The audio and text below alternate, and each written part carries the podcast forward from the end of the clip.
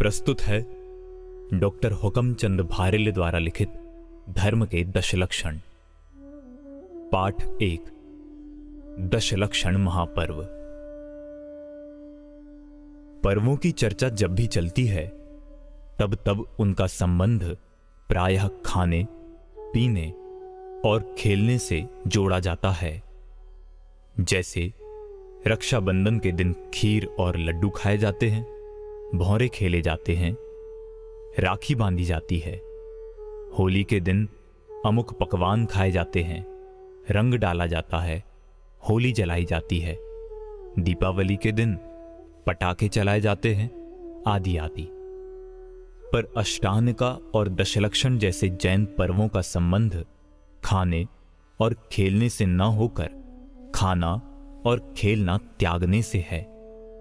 ये भोग के नहीं त्याग के पर्व हैं, इसलिए महापर्व हैं। इनका महत्व त्याग के कारण है, आमोद प्रमोद के कारण नहीं। आप किसी भी जैन से पूछिए कि दशलक्षण महापर्व कैसे मनाया जाता है तो वह यही उत्तर देगा कि इन दिनों लोग संयम से रहते हैं, पूजन पाठ करते हैं, व्रत, नियम, उपवास रखते हैं। हरित पदार्थों का सेवन नहीं करते। स्वाध्याय और तत्व चर्चा में ही अधिकांश समय बिताते हैं। सर्वत्र बड़े बड़े विद्वानों द्वारा शास्त्र सभाएँ होती हैं। उनमें उत्तम क्षमादि दश धर्मों का स्वरूप समझाया जाता है। सभी लोग कुछ ना कुछ विरक्ति धारण करते हैं, दान देते हैं, आदि अनेक प्रकार के धार्मिक कार्यों में संलग्न रहते हैं। सर्वत्र एक प्रकार से धार्मिक वातावरण बन जाता है।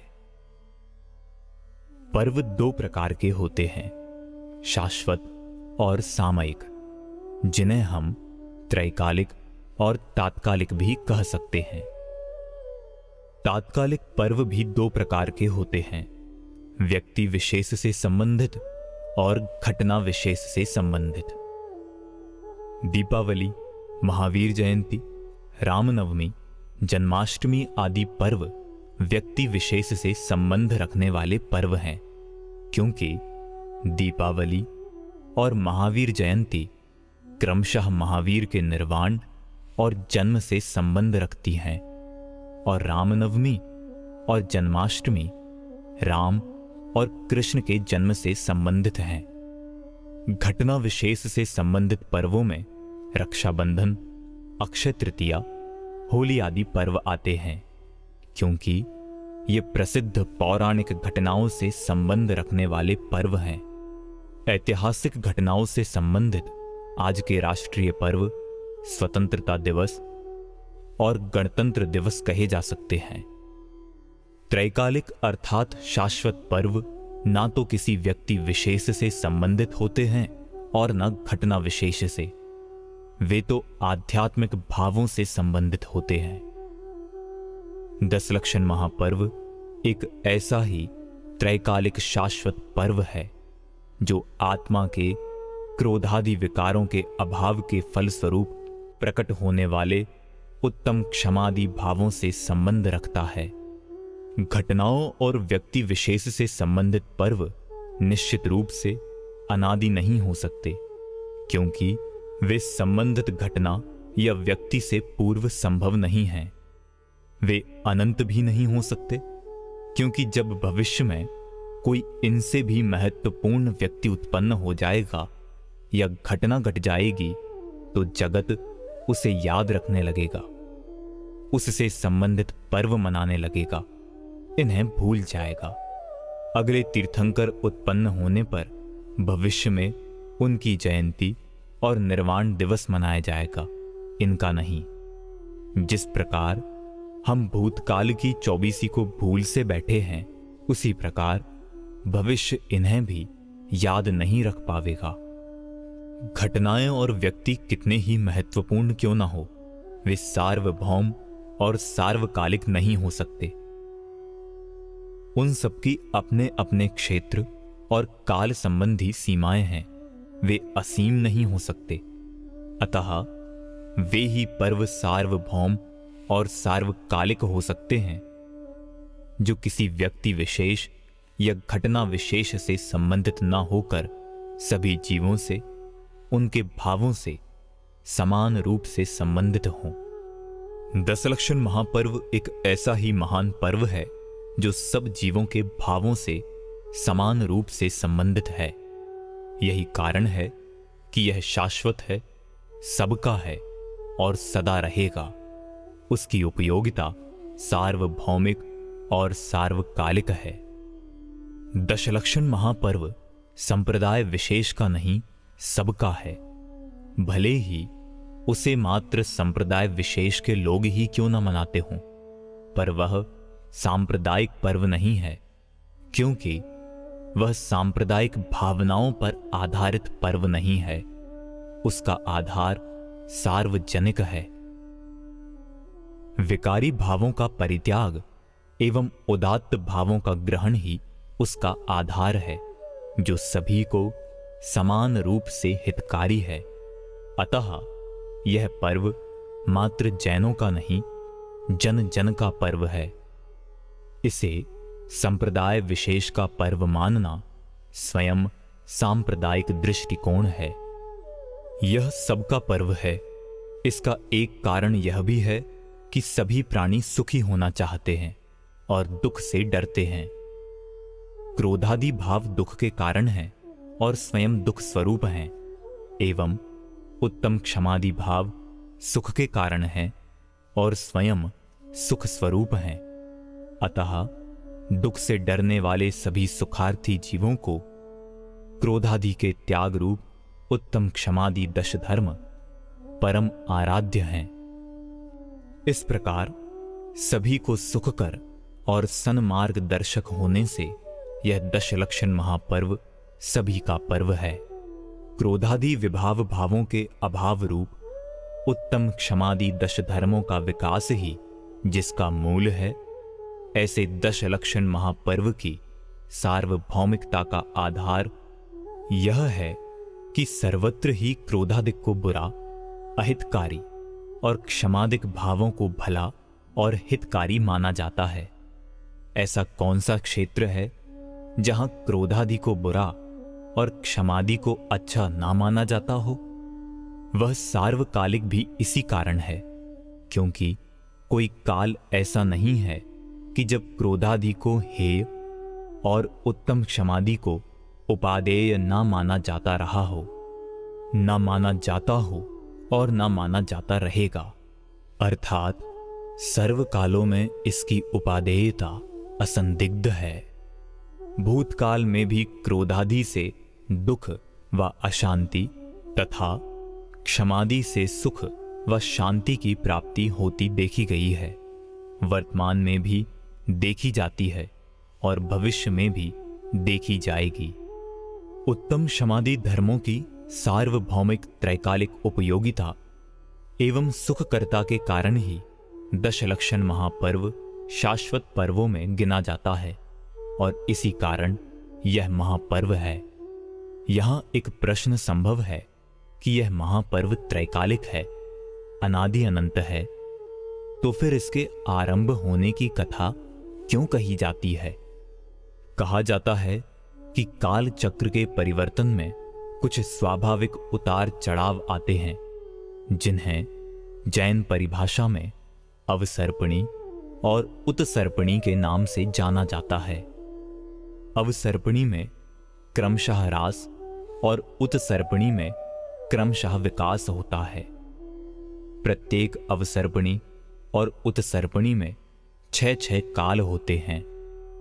प्रत्येक अवसर्पणी काल के अंत में, जब पंचम काल समाप्त और छठा काल आरंभ होता है, तब लोग अनार्य वृत्ति धारण कर हिंसक हो जाते हैं। उसके बाद, जब उत्सर्पणी आरंभ होती है और धर्मोत्थान का काल पकता है, तब श्रावण कृष्ण प्रतिपदा से सात सप्ताह अर्थात उनचास दिन तक विभिन्न प्रकार की बरसात होती है, जिसके माध्यम से सुकाल पकता है और लोगों में पुनः अहिंसक आर्यवृत्ति का उदय होता है। एक प्रकार से धर्म का उदय होता है, आरंभ होता है और उसी वातावरण में दस दिन तक उत्तम क्षमादि दश धर्मों की विशेष आराधना की जाती है तथा इसी आधार पर हर उत्सर्पणी में यह महापर्व चल पड़ता है। यह कथा तो मात्र यह बताती है कि प्रत्येक उत्सर्पणी काल में इस पर्व का पुनरारंभ कैसे होता है। इस कथा से दशलक्षण महापर्व की अनादि अनंतता पर कोई आँच नहीं आती। यह कथा भी तो शाश्वत कथा है, जो अनेक बार दोहराई गई है और दोहराई जाएगी, क्योंकि अवसर्पणी के पंचम काल के अंत में जब जब लोग इन उत्तम समाधि धर्मों से अलग हो जावेंगे और उत्सर्पणी के प्रारंभ काल में जब जब इनकी पुनरावृत्ति होगी, तब तब उस युग में दशलक्षण महापर्व का इस तरह आरंभ होगा। वस्तुतः, यह युगारंभ की चर्चा है, पर्वारंभ की नहीं। यह अनादि से अनेक युगों तक इसी प्रकार आरंभ हो चुका है और भविष्य में भी होता रहेगा। इसकी अनादि अनंतता शास्त्र सम्मत तो है ही युक्ति संगत भी है, क्योंकि जब से यह जीव है, तभी से यद्यपि क्षमादि स्वभावी है। तथापि प्रकट रूप पर्याय में क्रोधादि विकारों से युक्त भी तभी से है। इसी कारण ज्ञानानंद स्वभावी होकर भी अज्ञानी और दुखी है। जब से यह दुखी है, सुख की आवश्यकता भी तभी से है, क्योंकि सभी जीव अनादि से हैं। अतः सुख के कारण उत्तम समाधि धर्मों की आवश्यकता भी अनादि से ही रही है। इसी प्रकार, यद्यपि अनंत आत्माएँ क्षमादि स्वभावी आत्मा का आश्रय लेकर क्रोधादि से मुक्त हो चुकी हैं, तथापि उनसे भी अनंत गुणी आत्माएँ अभी भी क्रोधादि विकारों से युक्त हैं, दुखी हैं।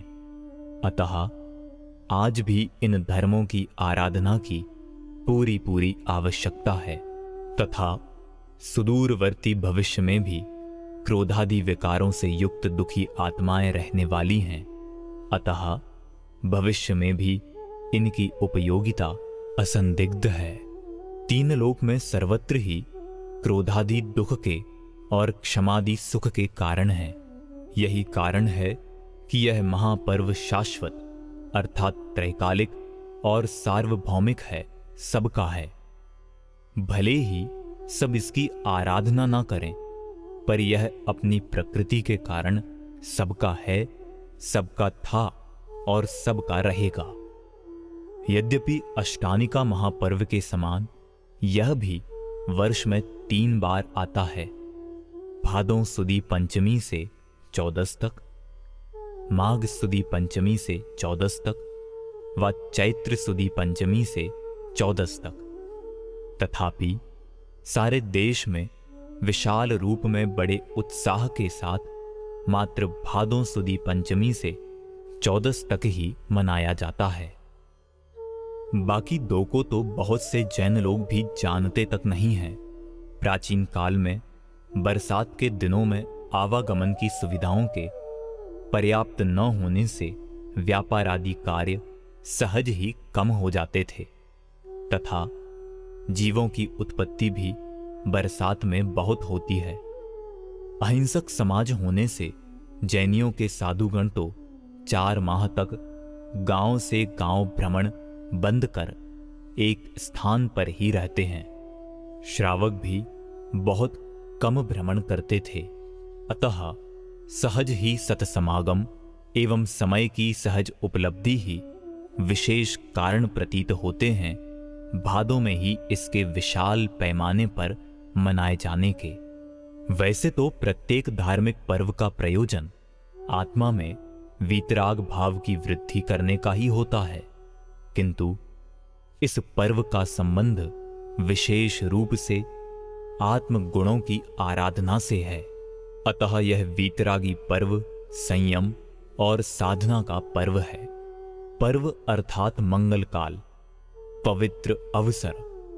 वास्तव में तो अपने आत्म स्वभाव की प्रतीति पूर्वक वीतराग दशा का प्रकट होना ही यथार्थ पर्व है, क्योंकि वही आत्मा को मंगलकारी है और पवित्र अवसर है। धर्म तो आत्मा में प्रकट होता है, तिथि में नहीं, किंतु जिस तिथि में आत्मा में क्षमादि रूप वीतरागी शांति प्रकट हो, वही तिथि पर्व कही जाने लगती है। धर्म का आधार तिथि नहीं, आत्मा है।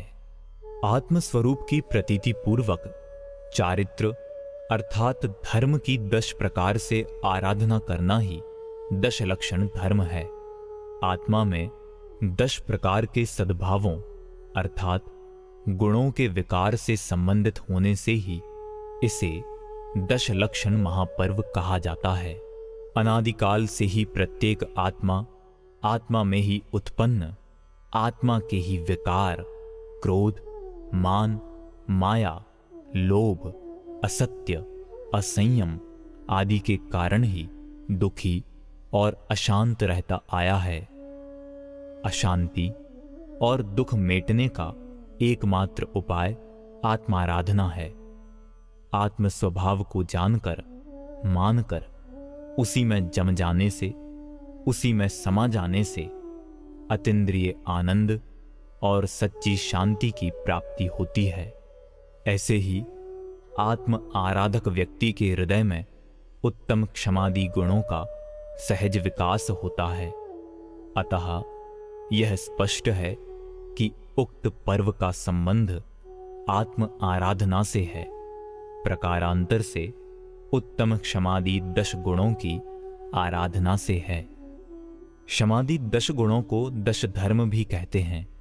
ये दश धर्म है उत्तम क्षमा, उत्तम मार्दव, उत्तम आर्जव, उत्तम शौच, उत्तम सत्य, उत्तम संयम, उत्तम तप, उत्तम त्याग, उत्तम आकिंचन्य और उत्तम ब्रह्मचर्य। ये दश धर्म नहीं धर्म के दश लक्षण हैं, जिन्हें संक्षेप में दश धर्म शब्द से अभिहित कर दिया जाता है। जिस आत्मा में आत्मरुचि, आत्मज्ञान और आत्मलीनता रूप धर्म पर्याय प्रकट होती है, उसमें धर्म के ये दश लक्षण सहज प्रकट हो जाते हैं। ये आत्म आराधन के फल स्वरूप प्रकट होने वाले धर्म हैं। लक्षण हैं, चिन्ह हैं। यद्यपि उक्त दश धर्म चारित्र गुण की निर्मल पर्याय हैं, तथापि प्रत्येक के साथ लगा हुआ उत्तम शब्द, सम्यक दर्शन और सम्यक ज्ञान की अनिवार्य सत्ता को सूचित करता है। तात्पर्य यह है कि ये चारित्र गुण की निर्मल दशाएँ सम्यक दृष्टि ज्ञानी आत्मा को ही प्रकट होती हैं, अज्ञानी मिथ्या दृष्टि को नहीं। वस्तुतः चारित्र ही साक्षात धर्म है। सम्यक दर्शन और सम्यक ज्ञान तो चारित्र रूप वृक्ष की जड़ें अर्थात मूल है। जैसे वृक्ष जड़ के बिना खड़ा नहीं रह सकता, पनप नहीं सकता, अथवा जड़ के बिना जैसे वृक्ष की एक प्रकार से सत्ता ही संभव नहीं है, उसी प्रकार सम्यक दर्शन और सम्यक ज्ञान रूपी जड़ के बिना सम्यक चारित्र रूपी वृक्ष खड़ा ही नहीं रह सकता, पनप नहीं सकता, अथवा इन दोनों के बिना सम्यक चारित्र की सत्ता की कल्पना भी नहीं की जा सकती है। यद्यपि लोक में बहुत से लोग आत्मश्रद्धान और आत्मज्ञान के बिना भी बंधन के भय एवं स्वर्ग मोक्ष तथा मान प्रतिष्ठा आदि के लोभ से क्रोधादि कम करते हैं या नहीं करते से देखे जाते हैं। तथापि, वे उत्तम क्षमादि दश धर्मों के धारक नहीं माने जा सकते हैं। इस संबंध में महापंडित टोडरमल जी के विचार दृष्टव्य हैं। तथा बंधनादिक के भय से अथवा स्वर्ग मोक्ष की इच्छा से क्रोधाधि नहीं करते। परंतु वहाँ क्रोधादि करने का अभिप्राय तो मिटा नहीं है। जैसे कोई राजादिक के भय से अथवा महंत पने के लोभ से परिस्त्री का सेवन नहीं करता तो उसे त्यागी नहीं कहते। वैसे ही यह क्रोधादिक का त्यागी नहीं है। तो कैसे त्यागी होता है? पदार्थ अनिष्ट इष्ट भाषित होने से क्रोधादिक होते हैं। जब तत्व ज्ञान के अभ्यास से कोई इष्ट अनिष्ट भाषित न हो, तब स्वयमेव ही क्रोधादि उत्पन्न नहीं होते, तब सच्चा धर्म होता है। इस प्रकार सम्यक दर्शन और सम्यक ज्ञान पूर्वक क्रोधादि का नहीं होना ही उत्तम समाधि धर्म है। यद्यपि उक्त दश धर्मों का वर्णन शास्त्रों में जहाँ तहां मुनि धर्म की अपेक्षा किया गया है, तथापि ये धर्म मात्र मुनियों को धारण करने के लिए नहीं है। गृहस्थों को भी अपनी अपनी भूमिकानुसार इसको अवश्य धारण करना चाहिए। धारण क्या करना चाहिए? वस्तुतः बात तो ऐसी है कि ज्ञानी गृहस्थ के भी अपनी अपनी भूमिकानुसार ये होते ही हैं। इनका पालन सहज पाया जाता है।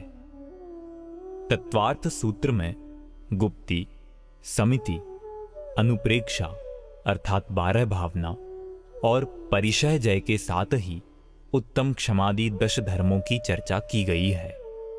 ये सब मुनि धर्म से संबंधित विषय हैं।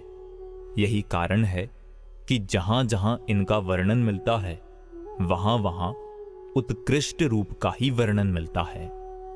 इससे आतंकित होकर सामान्य श्रावकों द्वारा इनकी उपेक्षा संगत नहीं है।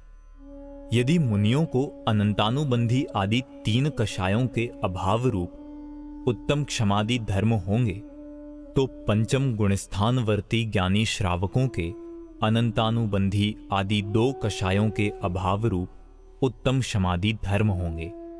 इसी प्रकार चतुर्थ गुणस्थानवर्ती अविरत सम्यक दृष्टि के एकमात्र अनंतानुबंधी कषाय के अभाव रूप उत्तम समाधि धर्म प्रकट होंगे। मिथ्या दृष्टि के उत्तम समाधि धर्म नहीं होते। उसकी कषाएँ कितनी भी मंद क्यों ना हो, उसके उक्त धर्म प्रकट नहीं हो सकते। क्योंकि उक्त धर्म कषाय के अभाव से प्रकट होने वाली पर्याय हैं। कषाय की मंदता से नहीं। मंदता से जो तारतम्य रूप भेद पड़ते हैं, उन्हें शास्त्रों में लेशा संज्ञा दी है, धर्म नहीं। धर्म तो मिथ्यात्व और कषाय के अभाव का नाम है, मंदता का नहीं। इन धर्मों की व्याख्या अनेक पहलुओं अर्थात दृष्टिकोणों से संभव है, जैसे मुनियों और श्रावकों की अपेक्षा, निश्चय और व्यवहार की अपेक्षा, अंतर और बाह्य की अपेक्षा आदि। इनमें से प्रत्येक धर्म स्वतंत्र रूप से विस्तृत व्याख्या की अपेक्षा रखता है। आगे प्रत्येक पर विस्तृत विश्लेषण किया ही जा रहा है। अतः अब यहाँ इस पवित्र भावना के साथ विराम लेता हूँ कि इस दश लक्षण महापर्व के पावन अवसर पर सभी आत्माएँ धर्म के उक्त दश लक्षणों को अच्छी तरह जानकर पहचान कर तदरूप परिणमन कर परम सुखी हों।